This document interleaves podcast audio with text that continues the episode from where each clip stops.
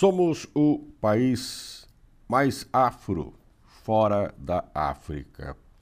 Já falei inúmeras vezes isso e acho importante, ainda mais hoje, 20 de novembro, dia da consciência negra, de lembrarmos Zumbi dos Palmares. Palmares foi o maior quilombo da América Latina, a maior ação de resistência à escravidão no Brasil. E Zumbi liderou este quilombo entre as divisas de Alagoas e Pernambuco.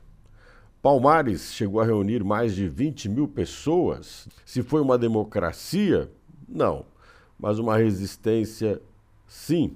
O historiador baiano João José Reis, que é um dos maiores especialistas sobre a questão da escravidão no Brasil, considera que resgatar a história da escravidão dos afrodescendentes por eles mesmos e também reconstituir a identidade da escravidão com o olhar de quem sofreu suas consequências é um dever que o país tem que cumprir. E está cumprindo. A data de hoje, lembrando a consciência negra através de Palmares, é um passo importante. E tira de cena a Lei Áurea, assinada pela Princesa Isabel no dia 13 de maio de 1888.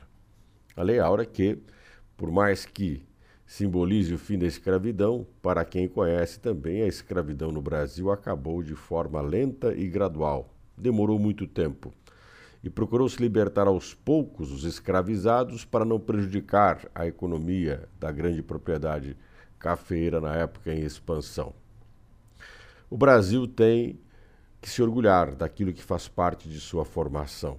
Sim, nós somos afros. 56% dos brasileiros se declaram afrodescendentes. Por isso, hoje vale a pena lembrar e repensar que a África está em nós, quer alguns gostem ou não.